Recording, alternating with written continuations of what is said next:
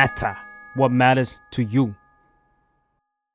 คน extrovert ไม่ใช่ว่าจะดีด้าตลอดเวลาคือเขาก็รู้สึกโดนดูดพลังงานเหมือนกันถ้าเจอคนที่ต่างจากเขามากๆใช่แล้วอีกเรื่องนึงก็คือจริงๆแล้วไม่ว่าเราจะมีความสัมพันธ์กับใครเหมือนแบบความสัมพันธ์นั้นมันจะสอนอะไรเราสักอย่างเสมอไม่ว่ามันจะจบลงด้วยดีหรือไม่ดีความสัมพันธ์นั้นมันสอนอะไรเราสักอย่างเสมอแล้วเราจะโตขึ้นซึ่งพี่ฟงรู้สึกว่าทุกความสัมพันธ์ที่เรามีมาในชีวิตมันคุ้มหมดเลย Life Crisis เพราะชีวิตไม่ต้องเศร้าคนเดียว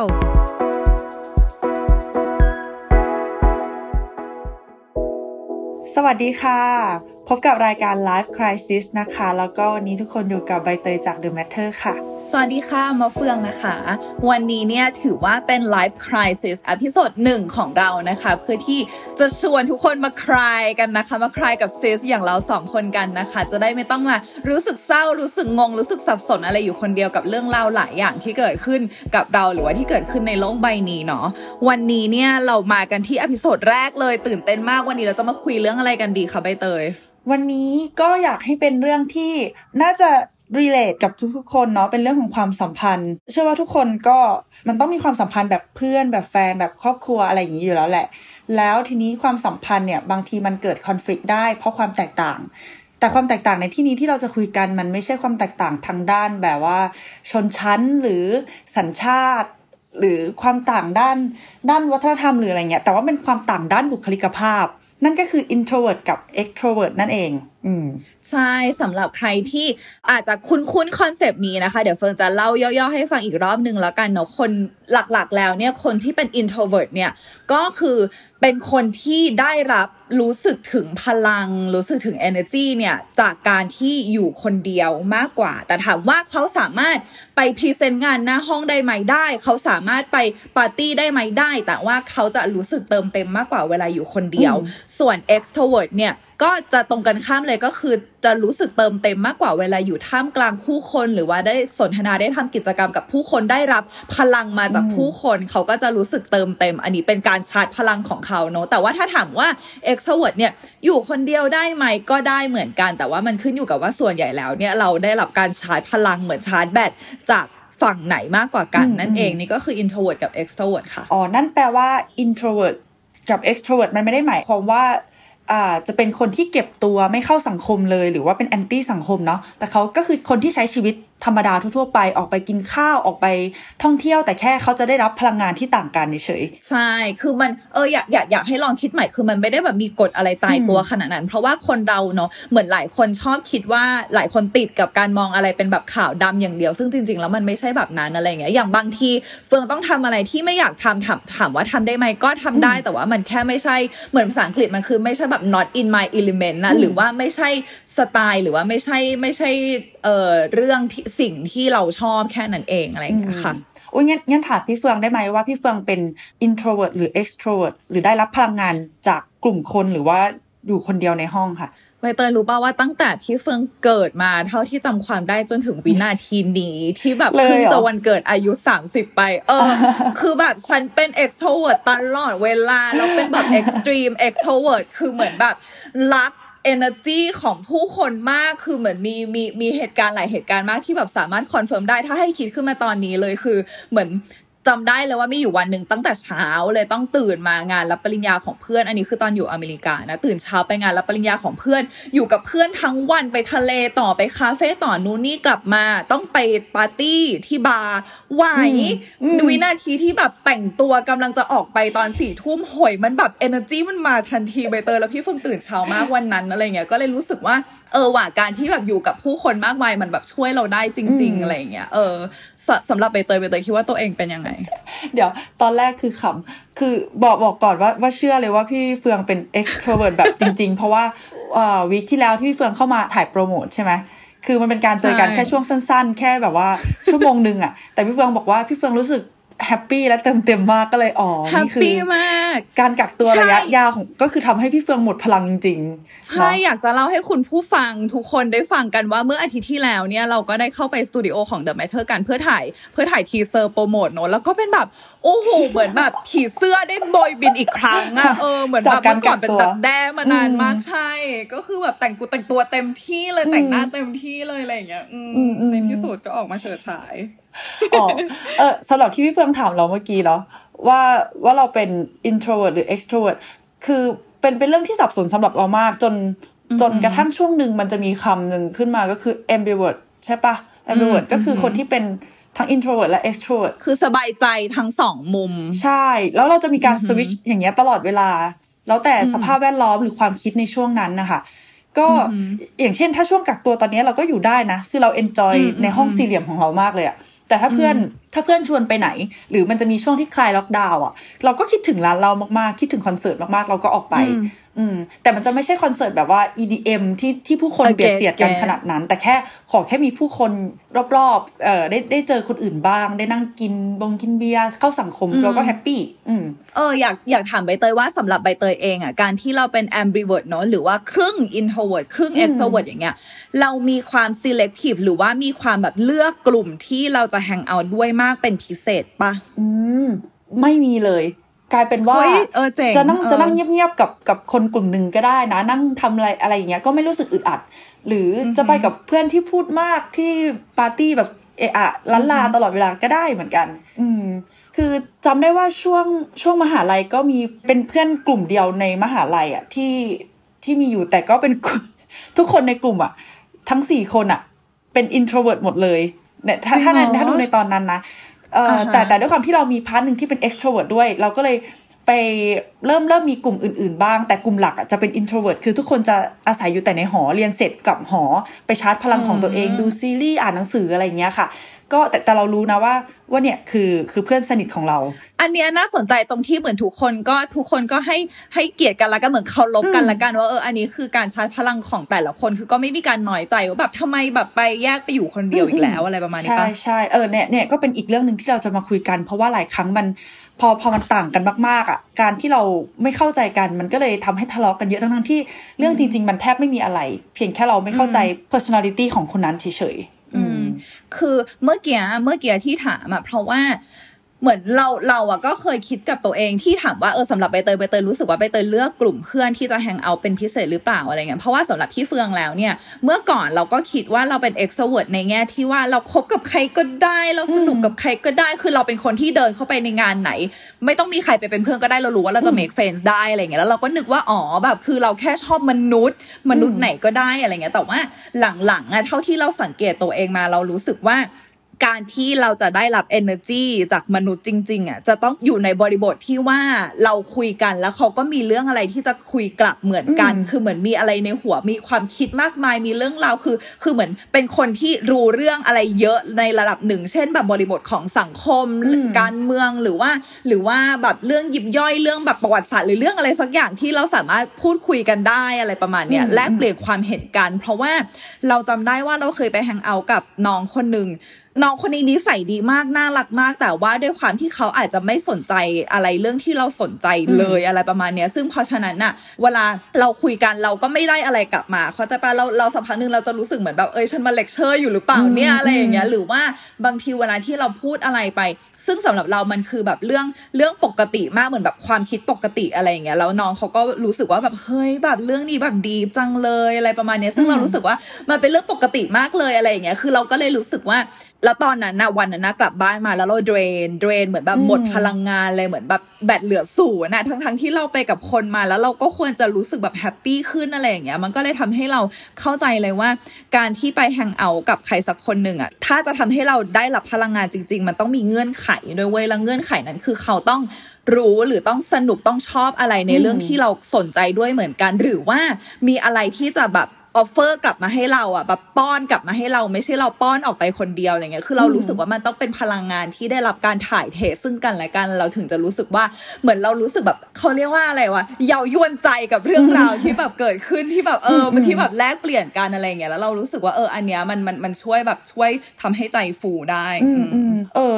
มันก็น่าจะทำให้หลายคนแบบว่าเข้าใจได้ใหม่เนาะว่าคน extrovert ไม่ใช่ว่าจะดีด้าตลอดเวลาคือเขาก็รู้สึกโดนดูดพลังงานเหมือนกันถ้าเจอคนที่ต่างจากเขามากๆใช่ก็ไม่แปลกใจว่าทำไมหลายคนถึงกังวลความสัมพันธ์ในรูปแบบที่คน extrovert กับ introvert มาเจอกันเพราะว่าบางทีมันมีกันพอไม่เข้าใจกันมันก็มีความดูดพลังงานกันอยู่นิดหน่อยใช่ไหมใช่ใช่แล้วทีนี้เรามาคุยกันเรื่องพอความแตกต่างระหว่าง2ขั้วเนี้ยค่ะพอต่างกันมากๆอ่ะมันส่งผลกระทบในความสัมพันธ์ยังไงบ้างพี่เฟืองเคยต้องอยู่ในความสัมพันธ์แบบว่าแฟนนั่นแหละเคยมีแฟนที่มีบุคลิกภาพต่างกันมากๆหรือเปล่าสำหรับพี่เฟืองอ่ะที่คิดขึ้นมาในหัวได้เลย2อันน่าจะเป็นแบบเพื่อน1ตัวอย่างแฟน1ตัวอย่างคืออย่างเพื่อนอย่างเงี้ยบางทีเพื่อนพี่เฟิงก็มีหลายกลุ่มมากๆเนอะบางทีก็เป็นเพื่อนตั้งแต่แบบเด็กๆอะไรอย่างเงี้ยซึ่งเราอะสามารถพูดได้ตอนนี้เลยว่าเราในตอนเด็กเราในตอนมัธยมกับเราในตอนนี้อะแทบจะเป็นเหมือนแบบคนละคนกันเลยคือมันคือบุคลิกเราอะยังเหมือนเดิมแต่ว่าความคิดความสนใจหรือว่าอุดมการณ์อะไรเราเปลี่ยนไปเยอะมากเราคิดอะไรได้เยอะขึ้นมากอะไรเงี้ยแต่ว่าเพื่อนเราหลายคนยังไม่ได้มีความสนใจอะไรเท่าเราอะไรอย่างเงี้ยเพราะฉะนั้นเหมือนแบบเรารู้สึกว่าเราพอเรากลับไปแฮงเอาท์กับเขาบางทีเราจะรู้สึกว่าแบบมันไม่มีอะไรจะคุยเลยอะไรอย่างเงี้ยซึ่งอันเนี้ยมันทำให้เรารู้สึกว่าอ๋อแบบการที่เราจะเฟดหรือว่าทำตัวตีห่างจากใครบางคนที่เราเคยสนิทมากๆแบบมันโอเคเว้ยมันคือเราอ่ะก็ปกป้อง energy ของเราด้วยเหมือนกันแล้วเราก็ปกป้อง energy ของเขาเพราะเราก็รู้ว่าเขาก็คงไม่อยากได้ energy แบบนี้ของเราเหมือนกันอะไรประมาณเนี้ยซึ่งพี่เฟิงก็รู้สึกว่ามันก็แบบแฟร์เพราะว่าเมื่อก่อนอ่ะเวลาที่เมื่อก่อนมันจะรู้สึกแบบเสียใจเนอะว่าเอ้ยทำไมแบบเราไม่สนิทกับคนบางคนเหมือนเดิมแล้วแต่ซึ่งตอนเนี้ยมันก็ทำให้เรารู้ว่าเอ้ยมันโอเคเลยเหมือนแบบต่างคนก็ต่างแบบมีกลุ่มใหม่ที่มันมีความจันลงใจมากขึ้นอะไรอย่างเงี้ยซึ่งมันก็แบบแฟร์แต่ว่าพอมาพูดถึงแฟนอย่างเงี้ยอย่างแฟนล่าสุดของพี่เฟืองแบบแฟนเก่าคนล่าสุดของพี่เฟืองก็คือค่อนข้างรู้สึกว่าเป็น introvert ในแง่ที่ว่าเขาเป็นคนที่ไม่ได้ติดคุยโทรศัพท์แต่ว่าอันเนี้ยเขาทำให้เรารู้สึกมั่นใจเพราะเราอยู่เขาแล้วเรารู้สึกมั่นใจว่าไม่มีเรื่องชู้สาวไม่มีเรื่องอะไรแต่ว่าเขาแค่ไม่ใช่คนแบบติดแฟนหรือเขาติดแฟนแต่เขาไม่ติดแฟนในระดับที่เราติดเพราะฉะนั้นเหมือนเราจะเป็นโลกที่ว่าเอ้ยเจออะไรวินาทีไหนเท่าเจอวินาทีนั้นอยากโทรไปเล่าให้ฟังณวินาทีนั้นเลยอะไรประมาณนี้แต่ว่าเขาจะเป็นสไตล์ว่าอ่ะโทรมาก่อนนอนอย่างเดียวแล้วก็เหมือนวันนี้เป็นยังไงบ้างแบบอัปเดตกันซีเกิดอะไรขึ้นบ้างอะไรเงี้ยแล้วตอนแรกพี่เฟิร์นยังปรับตัวไม่ได้เลยใบเตยพี่เฟิร์นเป็นแบบอยู่ถามไอว่าแบบ how are you แบบ how are you ส่วนไหนก็ตอนเช้าหรือตอนเที่ยงกินข้าวหรือกับตอนเย็นกับบ้านอะไรเงี้ยเพราะเรามีหลายอย่างที่อยากจะแชร์เยอะมากมันมีหลายอย่างแล้วคือเราใช่เราเป็นคนแบบเราเป็นคนดีเทลเป็นคนใส่ใจรายละเอียดทุกความรู้สึกทุกเรื่องราวอะไรประมาณเนี้ยซึ่งแล้วพี่เฟิร์นรู้สึกว่าถ้าอย่างในความสัมพันธ์อะไรเงี้ยเราต้องทำความเข้าใจคนที่เราคบอยู่ไม่ว่าจะเป็นเพื่อนไม่ว่าจะเป็นคนรักไม่ว่าจะเป็นใครก็ตามเราต้องเข้าใจว่าสำหรับเขาอะความรักมันคือการสื่อสารออกมายังไง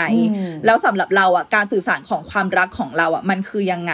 ถ้าสมมติว่าเรารู้ว่าเขาอ่ะนี่คือความรักของเขาและนี่คือความรักของเราถ้ามันแสดงออกมาไม่เหมือนกันมันไม่ได้แปลว่าเราไม่รักกันเว้ยมันแปลว่านี่คือสิ่งที่เราต้องปรับเพราะว่าคนทุกคนมันไม่ได้เกิดมาแบบเพื่อกันและกันอย่างสมบูรณ์แบบคือถึงแม้ว่าคุณจะรู้สึกว่านี่คือแบบรักแรกพบหรืออะไรก็แล้วแต่ยังไงคุณก็ต้องพยายามที่จะดูแลรักษาความสัมพันธ์อย่าคิดว่าคุณจะสามารถแบบปล่อยฟรีอะไรในความสัมพันธ์ได้โดยไม่พยายามจะแบบเรียนรู้กันและกันต่อไปอะไรอย่างเงี้ยก็คือถ้าคบกับคนที่คล้ายเรามากๆอย่างเงี้ยมันไม่น่าจะมีนอกจากตัวเราเองคือต่อให้คนที่คล้ายกันจริงๆมันก็จะไม่ 100% เนาะใช่คือตอนที่พี่เฟืองเล่ามาถึงแฟนเก่าพี่เฟืองใช่มั้ยอันนี้แฟนปัจจุบันของเราก็เป็นคล้ายๆอย่างนี้เลยก็คือใช้เวลานานมากในการปรับเพราะว่าเราก็มีเรื่องที่อยากจะเล่าเยอะมากแล้วพอปรับได้พอเรารู้ว่าอ๋อเขาต้องการพื้นที่ของเขาไปเล่นเกมไปนอนดูหนังไปอะไรอย่างเงี้ยเราก็เลยเรียนรู้ที่จะหามุมนั้นของเราบ้างมุมที่อยู่กับตัวเองมันแต่ว่าช่วงแรก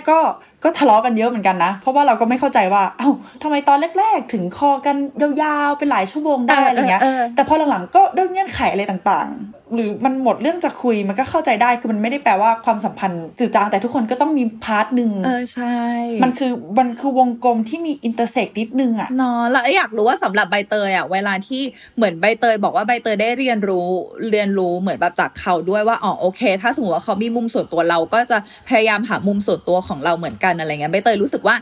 มันดีกับตัวเองป่ะหรือว่าเรารู้สึกยังไงเรามองว่าถ้าคนที่เป็น extrovert จัดๆอ่ะไม่แน่ใจว่าเขาจะรู้สึกฝืนหรือเปล่าที่จะต้องมาหามุมนี้แต่ด้วยความที่เรามีทั้ง introvert และ extrovert ใช่ไหมเราก็เลยไม่ได้ซีเรียสมากกับการที่ต้องมาหากิจกรรมแบบงานอดิเรกส่วนตัวเราก็เปิดเราก็ดึงฝั่ง introvert มาได้อะไรอย่างงี้ใช่ไหมใช่ๆเพราะงั้นมันก็เลยไม่ค่อยมี conflict อะไรมากเหมือนที่พี่เฟืองบอกเลย communication is key แล้วทีนี้เราก็ต้องมาหาการสื่อสารเรื่องความรักของเราให้มันถูกต้องเพราะว่าไม่แน่ใจว่าพี่เฟืองเคยสังเกตไหมคนเราทะเลาะกันบ่อยมากๆเพราะไม่รู้ว่าอีกฝ่ายกำลังบอกรักอยู่ใช่เหมือนไม่เข้าใจว่าแบบนี่คือความรักหรือยังอะไรอย่างเงี้ยใช่ทั้งที่อีกฝ่ายก็คือแสดงความรักออกไปจนหมดหน้าตักแล้วอ่ะแต่ว่าอีกคนคือไม่รับรู้สักทีคือเรามีอะไรมาอธิบายเรื่องนี้ได้บ้างหรือมีทางออกอะไรให้คนสองคนเข้าใจตรงกันบ้างว่าการสื่อสารความรักของอีกคนเป็นยังไงและของเราเป็นยังไงพี่เฟื่องขอพรีเซนต์ พี่เฟื่องขอพรีเซนต์คือ สิ่งเนี้ยมันเป็น proudly present และมันเป็นคอนเซปต์ที่เขาเรียกว่า love language หรือว่าภาษารักทั้ง5อันเนี้ยคิดค้นโดยศาสตราจารย์ชื่อว่า Gary Chapman นะคะเขาบอกว่าเนี่ยเขาเขียนไว้ในหนังสือชื่อว่า The Five Love Languages The Secret to Love That Lasts อะไรอย่างเงี้ยหรือว่าอันเนี้ยเป็นความลับที่จะทำให้ความรักของคุณนั้นแบบยืดยาวมั่นคงตลอดไปอะไรเงี้ยคือเขาอะเชื่อว่าคนเราส่วนใหญ่อะแสดงความรักออกมาได้หลายรูปแบบแต่ส่วนใหญ่แล้วว่าจะมีรูปแบบ5รูปแบบเนี้ยแหละที่เป็นการแสดงออกทางความรักที่มันตรงใจของแต่ละคนมากจริงๆแล้วเขาก็บอกว่าใน5อย่างนี้อะสิ่งที่เราต้องทำก็คือสังเกตตัวเองว่าตัวเองรู้สึกถึงความรักจากกิจกรรมไหนใน5อย่างนี้และสังเกตคู่รักของเราว่าเขาอะจะรู้สึกแบบดีใจรู้สึกใจฟูรู้สึกอิ่มเอมใจจากกิจกรรมแห่งรักอันไหนใน5อย่างนี้สิ่งที่เราทำก็คือเราก็ต้องทำความเข้าใจตัวเองว่าอ๋อถ้าสมมติว่าเรารู้สึกแบบหงุดหงิดใจอะไรอาจจะไม่ใช่เพราะว่าเราไม่รักกันหรืออะไรอาจจะเป็นเพราะว่าเขาอะยังไม่ได้แสดงออกเหมือนแบบไม่ให้ love language หรือว่าภาษารักที่เราต้องการณตอนนี้หรือว่าเราอะก็ต้องเรียนรู้ที่จะมอบภาษารักแบบที่เขาต้องการให้เขาเหมือนกันเพื่อที่เขาจะได้รู้สึกถึงภาษารักที่มันตรงกันเพราะว่าบางทีเนี่ยภาษารักมันก็ด้วยความที่คนเรามันเลี้ยงดูกันคนละอย่างเนาะก็อาจจะแบบเหมือนไม่เหมือนกันก็ได้อะไรเงี้ยหรือใช้เป็นเครื่องมือที่ทำให้เราเข้าใจว่าอ๋อนั่นคือเขาสื่อสารความรักออกมาแล้วก็ได้เนาะอาจจะไม่ตรงกับเราแต่นั่นเขาทำแล้วเขาพยายามแล้วก็ได้ใช่เพื่อบอกกับตัวเองว่านี่คือความรักนะเว้ยแกไม่ใช่ว่าแบบเขาแบบไม่ใยดีเมินเฉยอะไรอย่างนี้ซึ่งทั้ง5อันมีอะไรบ้างคะเดี๋ยวพี่เฟืองจะเล่าให้ใบเตยฟังแล้วใบเตยบอกพี่เฟืองนะว่าตัวเองรู้สึกว่าตัวเองมี love language ยังไงใน5อันนี้มีอันแรกเขาเรียกว่า words of affirmation หรือว่าคำพูดที่ทำให้เรามั่นใจถึงอะไรสักอย่างเช่นเหมือนแบบคำพูดกำลังใจอะไรอย่างเงี้ยใช่ไหมคุณทำได้นะวันนี้คุณสวยมากเลยเก่งมากเลยหรือว่าเป็นแบบรักบอกรักทางคำพูดอะไรประมาณเนี้ยเช่นแบบจะเป็นคนที่ชอบแบบเขียนเท็กซ์ชอบส่งการ์ดชอบเขียนโน้ตโพสต์อิทแปะไว้อะไรอย่างเงี้ยแล้วก็พูดจาแบบให้กำลังใจหรือว่าพูดชมเป็นแบบโอ้โหสวยมากเลยวันนี้หรือว่าแบบพูดจาหวานๆอะไรอย่างเงี้ยอันนี้จะเป็นอย่างแรก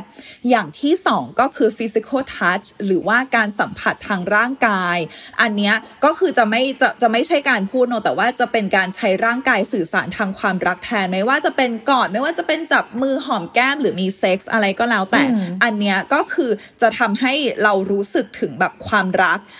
มากๆถ้าสมมติว่าใครที่ใช้ physical touch หรือว่าการสัมผัสทางร่างกายเป็นภาษารักเนาะอันที่3ก็คือ receiving gifts หรือว่าการให้และรับของขวัญอันเนี้ยมันก็จะเป็นการแสดงออกถึงความรักแบบมีเหมือนแบบใช้ใจลงไปคิดมากๆเลยอะไรอย่างเงี้ยสมมุติว่าเรารู้ว่าแฟนเราชอบตุ๊กตาบาร์บี้อะไรอย่างเงี้ยแล้วเราก็แบบอุตส่าห์ไปสรรหาบาร์บี้ที่เป็นคอลเลกชันแบบลิมิเต็ดคอลเลกชันจากประเทศเดนมาร์กแล้วให้ส่งกลับมาให้ประเทศไทยเพราะว่าเรารู้ว่าแบบแฟนเราจะแบบตื่นเต้นมากๆอะไรอย่างเงี้ยคือเหมือนเป็นคนที่ให้ของขวัญแล้วก็ให้ของขวัญด้วยความแบบ ด้วยความใส่ใจอ่ะเพื่อที่จะบอกว่าอันเนี้ยคือแบบความรักที่เรามีให้นะอาจจะไม่ใช่ต้องของขวัญใหญ่มากไม่ใช่ว่าแบบนี่จะ Rolex อะไรประมาณเนี้ยแต่ว่าอาจจะเป็นของขวัญเช่นเหมือนแบบเห็นคุณได้หนังสือมาใหม่แบบคุณยังไม่มีที่ขั้นหนังสือเลยอันนี้ผมว่าที่ขั้นหนังสือมาให้อะไรประมาณเนี้ยเป็นดีเทลเล็กๆน้อยๆที่เขาเก็บมาเนาะใช่เป็นดีเทลเล็กๆน้อยๆเป็นสิ่งของอะไรอย่างงี้ข้อที่4ก็คือ quality time หรือว่าช่วงเวลาที่มีค่าช่วงเวลาที่พิเศษก็คือนั่นแหละก็คือเป็นช่วงเวลาที่พิเศษที่มีให้ด้วยกัน2คนนั่นหมายถึงว่าถ้าคุณยุ่งมากในแต่ละวันนึงอะไรเงี้ยแต่ว่าคุณมี quality time แค่1ชั่วโมงที่อยู่ด้วยกัน2คนจริงๆโดยที่ไม่มีมือถือไม่มี distraction หรือว่าสิ่งก่อกวนใจอะไรทั้งหลายแหละก็มีแค่เรา2คนนั่งคุยกันนั่งจิบไวน์นั่งดูหนังไปด้วยกันใช้เวลาด้วยกันอย่างพิเศษจริงอะไรอย่างเงี้ยอันนี้คือ quality time หรือว่าใช้เวลาแบบเสาร์อาทิตย์นี้โอเคคุณหยุดงานฉันหยุดงานนะแล้วเราไปทริปกันพัทยา1วันอะไรประมาณเนี้ยอย่างน้อยแบบอันนี้ก็คือการพยายามหาเวลาที่มีค่าเพื่อที่จะใช้เวลากับกันและกันให้มากที่สุดอันนี้ก็คือจะเป็น quality time สุดท้ายเลยก็คือ acts of service หรือว่าการบริการอันเนี้ยจะเป็นการแสดงออกถึงความรักในแง่ที่ว่าเรายอมที่จะอาจจะลำบากเล็กน้อยหรือว่าเรายอมทำอะไรที่มันอาจจะไม่ค่อยสบายเราขนาดนั้นแต่ว่าอยากจะทำให้เขาดีใจมีความสุขเช่นสมมุติว่าก่อนกลับบ้านเรานึกขึ้นได้ว่าอ๋อแฟนเราแบบเหมือนเอาเสื้อไปซักแห้งอยู่ทางร้านนี้แบบมันทางผ่านเรากลับบ้านจากที่ทำงานพอดีเดี๋ยวเราแวะรับให้ไหมอะไรอย่างเงี้ยหรือว่าวันนี้แบบอุ๊ยแฟนเราไปทำงานด้วยรถไฟฟ้าดีกว่าเดี๋ยวเราแวะไปรับที่ทำงานอะไรประมาณนี้หรือว่าอุ๊ยวันนี้เห็นแฟนกลับมาเหนื่อยเฮ้ยเดี๋ยวเราล้างจานให้อะไรประมาณนี้อันนี้ก็คือเหมือนแบบ acts of service เนาะทีนี้เนี่ยเดี๋ยวพี่เฟืองแชร์ก่อนละกันแล้วเดี๋ยวพี่เฟืองถามใบเตยเพราะพี่เฟืองก็อยากรู้ของใบเตยเหมือนกันแต่ว่าสำหรับของพี่เฟืองเนี่ยพี่เฟืองรู้มาตั้งแต่เกิดเอาอีกแล้ว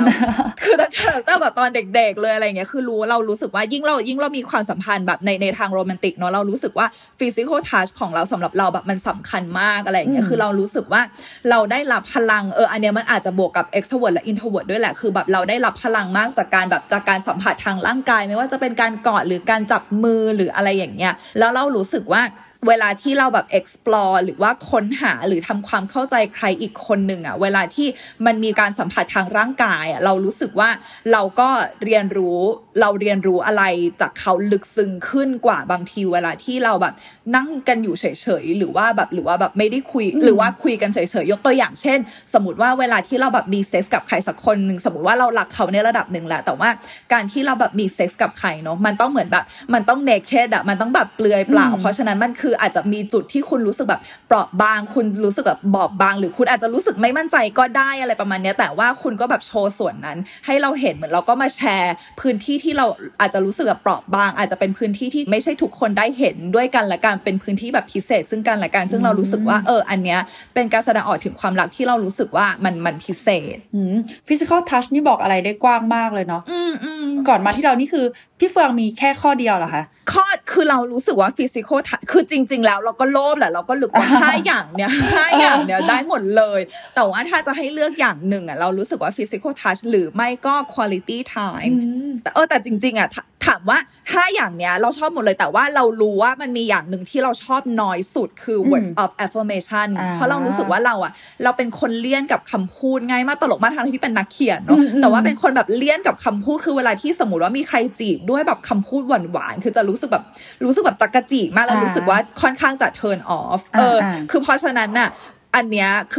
คือมันก็แย่สำหรับเราด้วยแหละเพราะว่าถ้าสมมติว่าเขาเป็นคนดีแต่ว่าเขาดันมาจีบเราด้วยแบบ words of affirmation เยอะๆเราก็จะแบบปฏิเสธเขาไปก่อนอะไรอย่างเงี้ยเพราะว่าเรารู้สึกแบบจักจีมันยังไม่ได้แบบมันยังไม่ถึงขั้นนั้นที่จะรู้สึกว่ามาแบบพูดจาอะไรโรแมนติกอะไรอย่างเงี้ยที่ถามนี่ก็เพราะว่ารู้สึกโลภเหมือนกันแล้วก็รู้สึกเหมือนพี่เฟืองเลยว่าถ้าจะ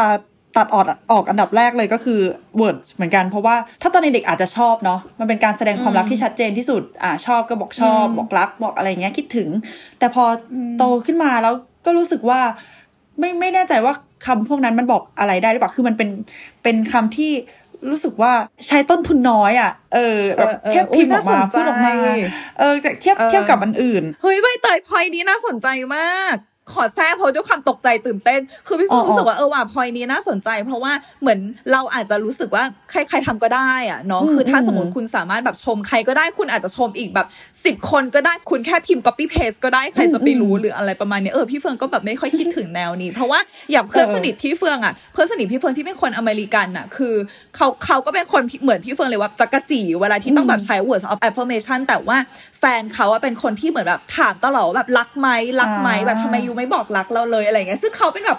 ก็แบบไม่ชอบพูดมาจากกันจีอะไรประมาณนี้ซึ่งเขาก็บอกว่าเขาก็เลยใช้วิธีการแบบเขียนโน้ตว่าแบบโอเค I love you นะอะไรประมาณนี้ใช่ก็ต้องมีวิธีปรับตัวคือต่อให้ทำทั้ง4ข้อทั้งหมดแต่พอไม่บอกรักก็กลายเป็นไม่รักเฉยเลยไม่รักเฉยเลยถ้าอย่างเช่นเราพอแค่บอกรักแต่ไม่ทำอีก4ข้อเลยเราก็รู้สึกว่าไม่รักอยู่ดีแต่ข้อที่เราให้รู้สึกว่าให้คุณค่ามากที่สุดก็คือ act of service เพราะว่า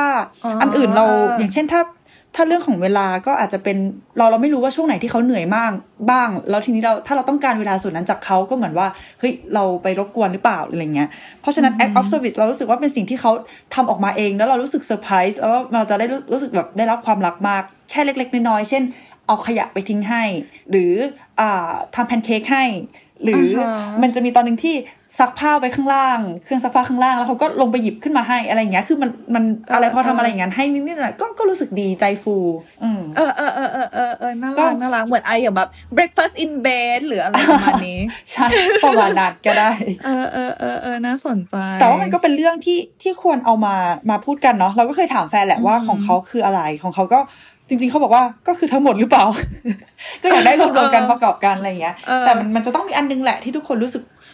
ว่าอยากได้มากที่สุดเรารู้สึกว่าได้รับความรักจากสิ่งนั้นมากที่สุด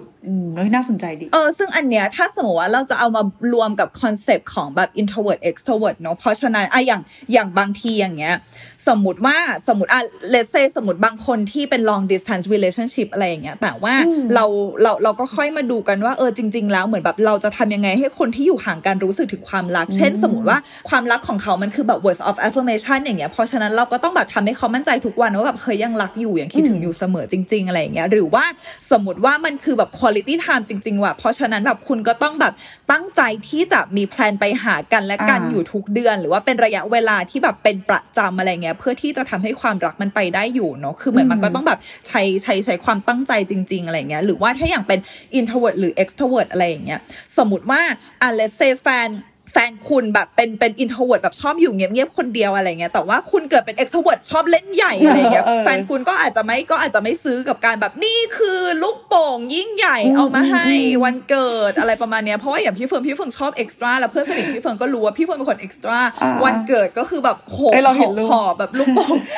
โป่งมาให้เต็มบ้านอะไรประมาณเนี้ยฉันก็เป็นแบบขอบคุณมากนี่คือผัวทิปของฉันอะไรประมาณเนี้ยแต่ว่าเหมือนเราก็ต้องรู้เนาะว่าแบบแฟนเราเป็นแบบสไตล์ไหนอะไรเงี้ยเราจะได้ approach ถูกหรือเป็นความสัมพันธ์อื่นๆก็ได้เป็นเพื่อนอะไรอย่างเงี้ยเพื่อนที่มหาลัยที่เราบอกว่าเป็น introvert เหมือนกันหมดอะตอนนั้นก็จะมีน้อยใจนิดนึงที่ชวนใครไปคอนเสิร์ตก็ไม่มีใครไปด้วยเลยหรือไปร้านเหล้าก็ไม่มีใครไปด้วยเลยอะไรอย่างเงี้ยแต่ว่า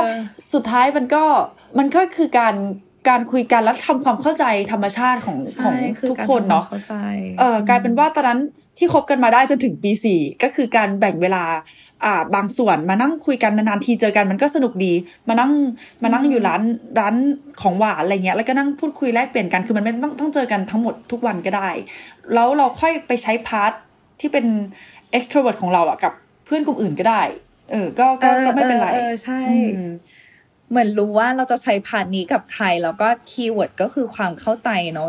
แล้วความเข้าใจอ่ะคุณต้องรู้ว่าเวลาที่เราเข้าใจใครสักคนน่ะมันอาจจะไม่ใช่สิ่งที่ทำให้คุณรู้สึกแฮปปี้ 100% ก็ได้ความเข้าใจก็คือการเหมือนแบบประนีประนอมกันและกันอะไรอย่างเงี้ยว่าอ๋อโอเคแบบเราจะทำให้คุณมีความสุขด้วยโดยที่เราก็พยายามจะหาความสุขจากการที่เราทำให้คุณมีความสุขเหมือนกันอะไรประมาณเนี้ยก็ได้ทั้งสองฝ่ายเนาะตอนที่เรากำลังคบกับเพื่อนกลุ่มนั้นอ่ะคือตอนนั้นเราต้องการเวลาใช่ไหมเป็น quality time แต่ว่าคือตอนนั้นรู้สึกว่าความสัมพันธ์กับเพื่อนกลุ่มนี้น่าจะจืดจางไปแล้วแหละมั้งอะไรเงี้ยน่าจะลืมๆกันแล้วมั้งแต่พอเวลาเราต้องการความช่วยเหลืออะไรสักอย่าง อย่างเช่นเพื่อนจะต้องไปสนามบินอะไรเงี้ยแล้วก็ขับรถไปส่งให้หรือตอนนั้นเราวันเกิดหรืออะไรสักอย่างไม่รู้แล้วครอบครัวไม่ได้มาหาเพื่อนก็ยกเค้กมาให้คือพอทำอะไรอย่างเงี้ยเราก็รู้สึกว่าอ๋อคือเพื่อนยังรักเราอยู่นะแต่แค่เวลาที่เราต้องการอ่ะเพื่อนให้ไม่ได้เพราะเพื่อนก็ต้องการเวลาของเขาเหมือนกันเท่านั้นเองมันก็เลยทำให้เข้าใจเนาะแล้วก็อันเนี้ยอยากแบบฝากเป็นทิปส์เนาะเวลาที่เรารู้สึกน้อยใจเพราะว่าอย่างตัวพี่เฟื่องเองเป็นคนที่น้อยใจง่ายมากแล้วเรื่องที่น้อยใจมากสุดก็คือเรื่องเพื่อนอะไรอย่างเงี้ยคือเหมือนบางทีอ่ะเพื่อนทุกคนก็ยุ่งแหละอะไรเงี้ยแต่ว่าเราก็แบบพื้นฐานเป็นคนเอาแต่ใจหนึ่งแล้วก็เลยรู้สึกว่าต้องการควอลิตี้ไทม์จากเพื่อนมากๆอะไรประมาณเนี้ยเรา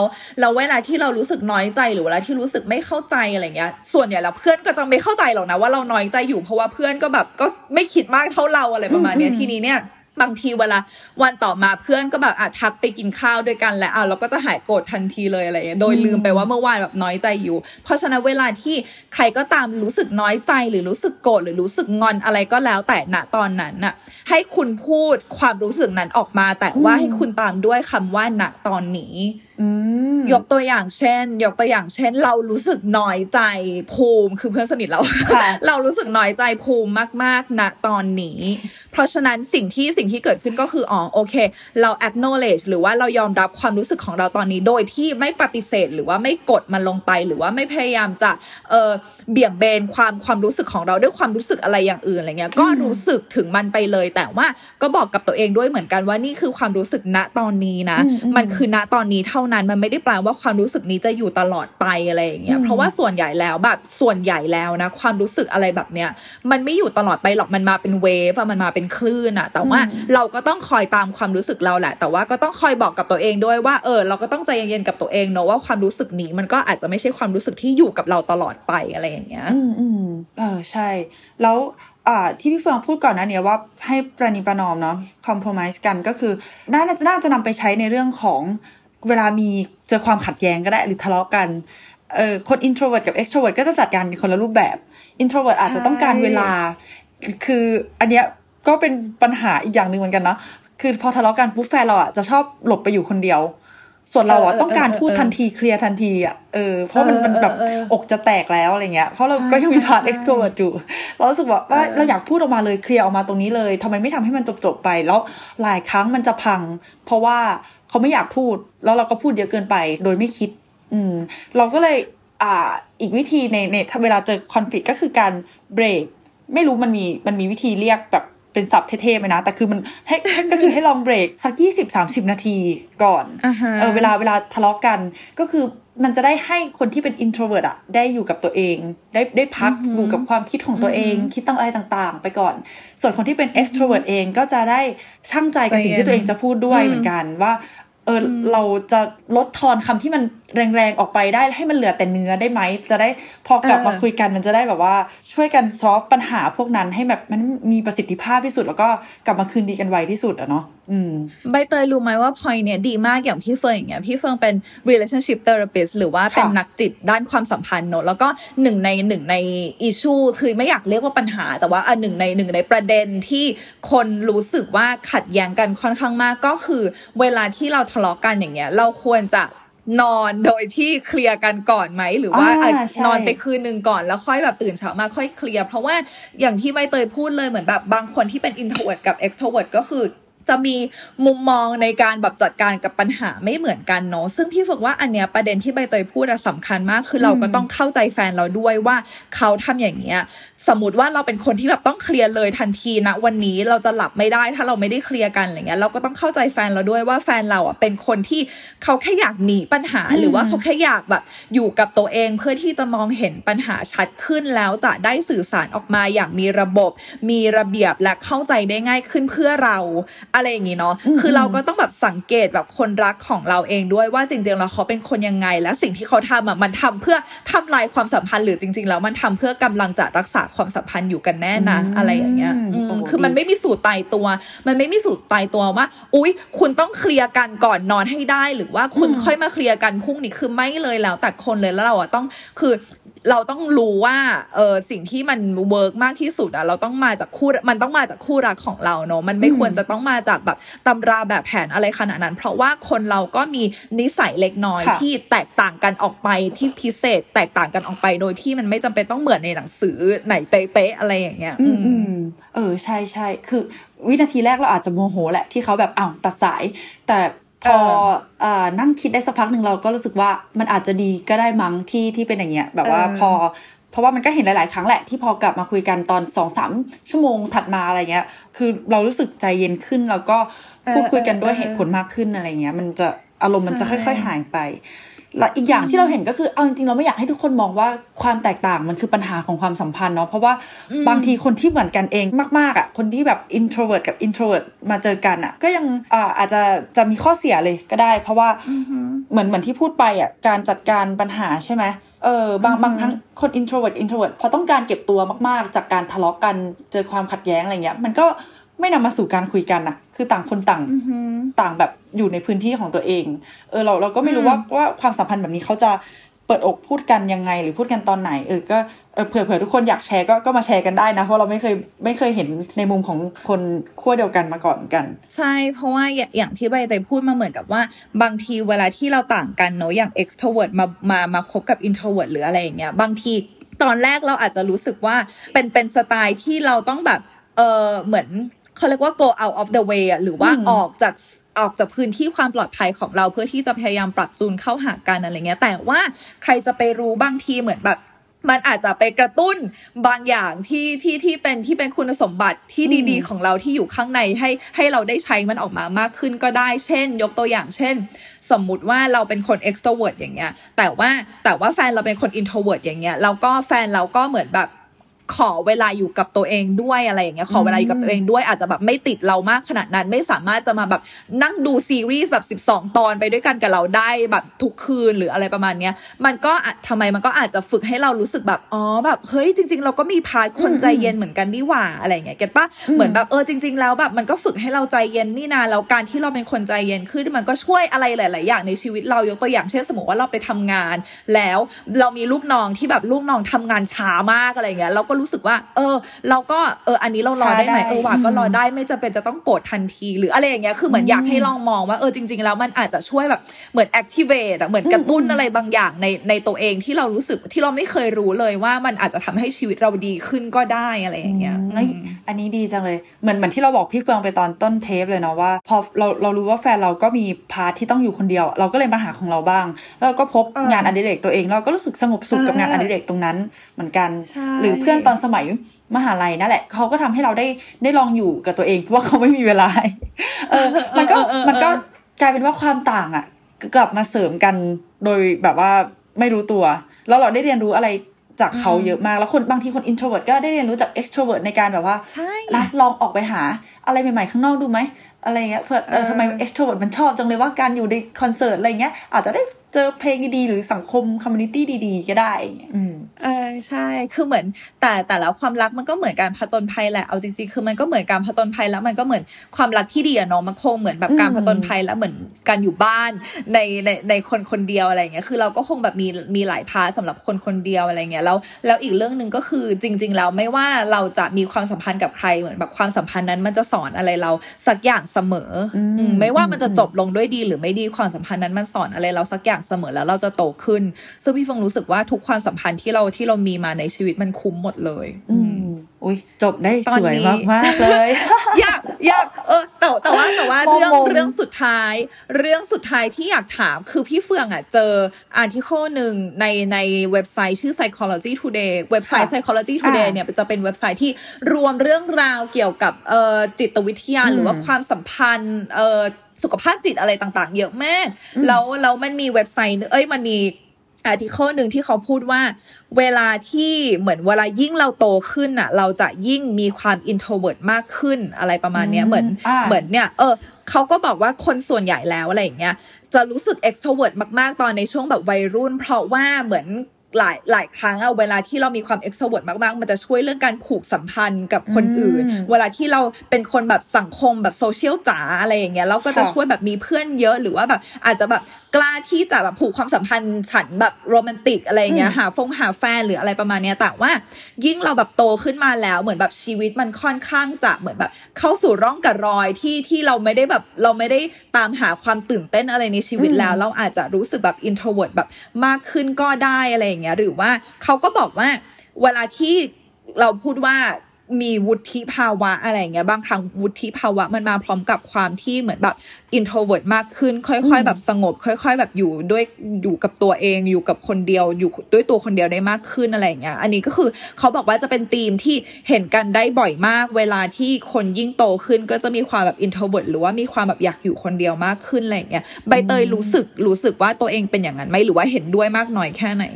อันนี้เห็นด้วยเพราะว่าพอโตขึ้นเรารู้สึกว่าสังคมเราลงตัวแล้วก็เหมือนแบบว่านี่แหละคือเพื่อนกลุ่มที่ฉันแบบจะใช้เวลาใช้ชีวิตไปตลอดก็รู้สึกว่าไว้วางใจได้แล้วรู้สึกว่าไม่ได้ต้องการไปเจอใครใหม่ๆเท่าตอนวัยรุ่นเพราะวัยรุ่นเราต้องการมีสังคมหลายๆแบบเพื่อที่จะได้หาตัวเองในนั้นด้วยค่ะเป็นสังคมในกลุ่มแบบคอนเสิร์ตสังคมในกลุ่มติดเกมสังคมในกลุ่ม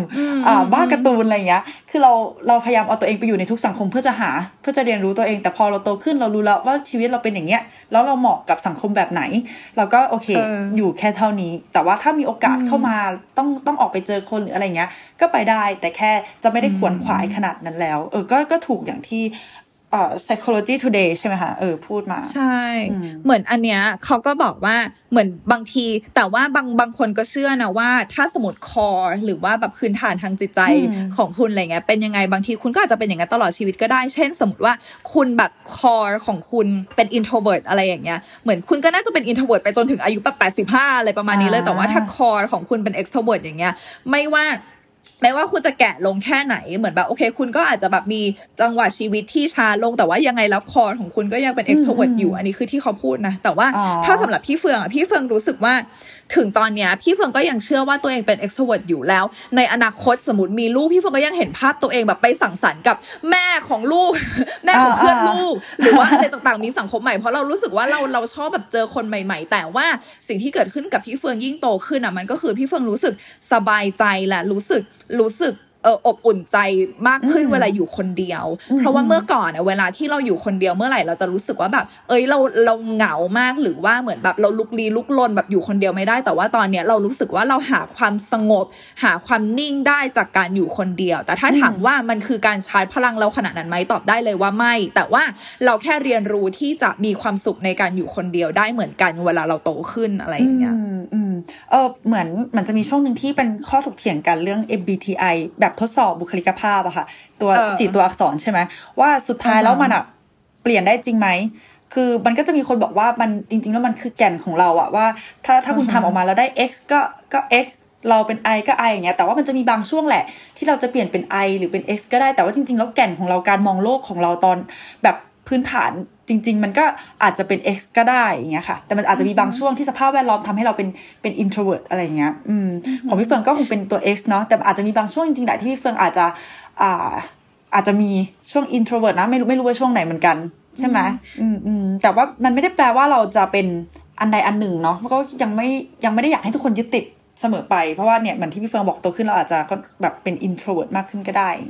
ใช่ยังไม่อยากให้ทุกคนตั้งใจจะ define หรือว่าตั้งใจจะให้ค่าให้ความหมายของตัวเองผ่านคำใดคำหนึ่งเพราะว่าคือเราว่าเราอยากจบด้วยสิ่งนี้ดีกว่าคือเหมือนว่าทุกเวลายิ่งเวลาผ่านไปอะไรเงี้ยเวลาเปลี่ยนคนเปลี่ยนเราเปลี่ยนคนรักของเราก็เปลี่ยนเพราะฉะนั้นการที่เราคิดว่าเราจะรักกับคนนี้เราชอบคนคนนี้เพราะเขาเป็นคนอย่างนี้แล้วในระยะเวลาที่มันเดินทางไปเรื่อยๆอย่างเงี้ยแน่นอนประสบการณ์แต่ละคนไม่เหมือนกันมุมมองแต่ละคนอาจจะไม่เหมือนกันสิ่งที่เราต้องบอกตัวเองก็คือเราอะสามารถ จะรักคนคนนี้ appreciate คนคนนี้ชื่นชมคนคนนี้ได้ทุกการเปลี่ยนแปลงของเขาหรือไม่เพราะว่าเนาะความรักมันไม่ใช่การแบบยึดติดกับภาพแรกที่เราเจอแบบมันไม่มีใครไม่เปลี่ยนเลยเราเองก็ไม่เปลี่ยนเลยเหมือนกันพี่เฟืองตอนนี้กับพี่เฟือง5ปีที่แล้วโคตรแตกต่างกันเลยอ่ะเอาจริงๆเพราะฉะนั้นเหมือนแบบการที่เรารักใครสักคนน่ะเราต้องรักทุกการเปลี่ยนแปลงในชีวิตของเขาด้วยรักอดีตของเขาด้วยแล้วอาจจะรักอนาคตของเขาด้วยอะไรอย่างเงี้ยคือเหมือนการที่เราจะคบกับใครสักคนได้ยาวอ่ะมันก็คือการที่เรา go through อ่ะเหมือนแบบเติบโตไปด้วยกันนะไม่ใช่ว่าต่างคนต่างเติบโตแล้วก็เราก็จะยึดว่าแบบเขาต้องเติบโตแบบเราเพราะว่าเขารักเราเขาต้องทำตามที่เราต้องการอะไรเงี้ยคือมันคือเรื่องของคนสองคนเนาะแล้วก็มันคือเรื่องของการแบบเติบโตไปด้วยกันเขาเองก็ต้องเติบโตไปกับช่วงจังหวะชีวิตของเราเองก็ต้องเติบโตไปกับช่วงจังหวะชีวิตของเขาแล้วพยายามจะเบลนด์ทั้งจังหวะชีวิตของเราจังหวะชีวิตของเขาให้ผสมผสานกันให้มากที่สุดอะไรอย่างเงี้ยเหมือนโต้คลื่นไปเรื่อยๆอะไรอย่างเงี้ยคือพี่ฟังรู้สึกว่านั่นอาจจะเป็นหนึ่งในทิปส์ที่ทำให้ความสัมพันธ์มันยั่งยืนก็คือการไม่ยึดติดในคนรักของเราว่าต้องเป็นแบบใดแบบหนึ่งเสมอไปคือถ้าสมมติว่าเรามีความสุขณตอนนี้แล้วอย่าเพิ่งไปคิดถึงตลอดไปคืออะไรไม่รู้แต่ว่าถ้าสมมติมีความสุขตอนนี้ไปเรื่อยๆแบบคอยเช็คอินกับตัวเองตอนเนี้ยมีความสุขแบบนี้ไปเรื่อยๆเนอะคือพี่เฟิงรู้สึกว่าในที่สุดแล้วแบบตอนนี้ไปเรื่อยๆอ่ะมันก็จะลีดไปสู่แบบตลอดไปที่มีความสุขได้เองอะไรอย่างเงี้ยค่ะจบได้แบบพี่เฟืองเลิฟกูรูมากขอบคุณนะคะ วันนี้เราก็ได้ความรู้ในทางจิตวิทยาเยอะเลยเนาะเรื่องการ define ตัวเอง introvert extrovert แล้วก็ love language เราได้เมากันมากมายเหมือนกันใช่แล้วก็หวังว่าทุกคนจะหา love language ของตัวเองเจอด้วยแล้วก็ของเขาเจอด้วยแล้วก็ปรับความเข้าใจแล้วก็ประนีประนอมกันค่ะเราอยากให้มาเมากับพวกเราด้วยนะส่งข้อความมาได้เลยอยากฟังจากของคนอื่นเหมือนกันใช่อย่างเช่น introvert คบกันยังไง extrovert คบกันยังไงอะไรเงี้ยไหนบอกเคล็ดลับสิใช่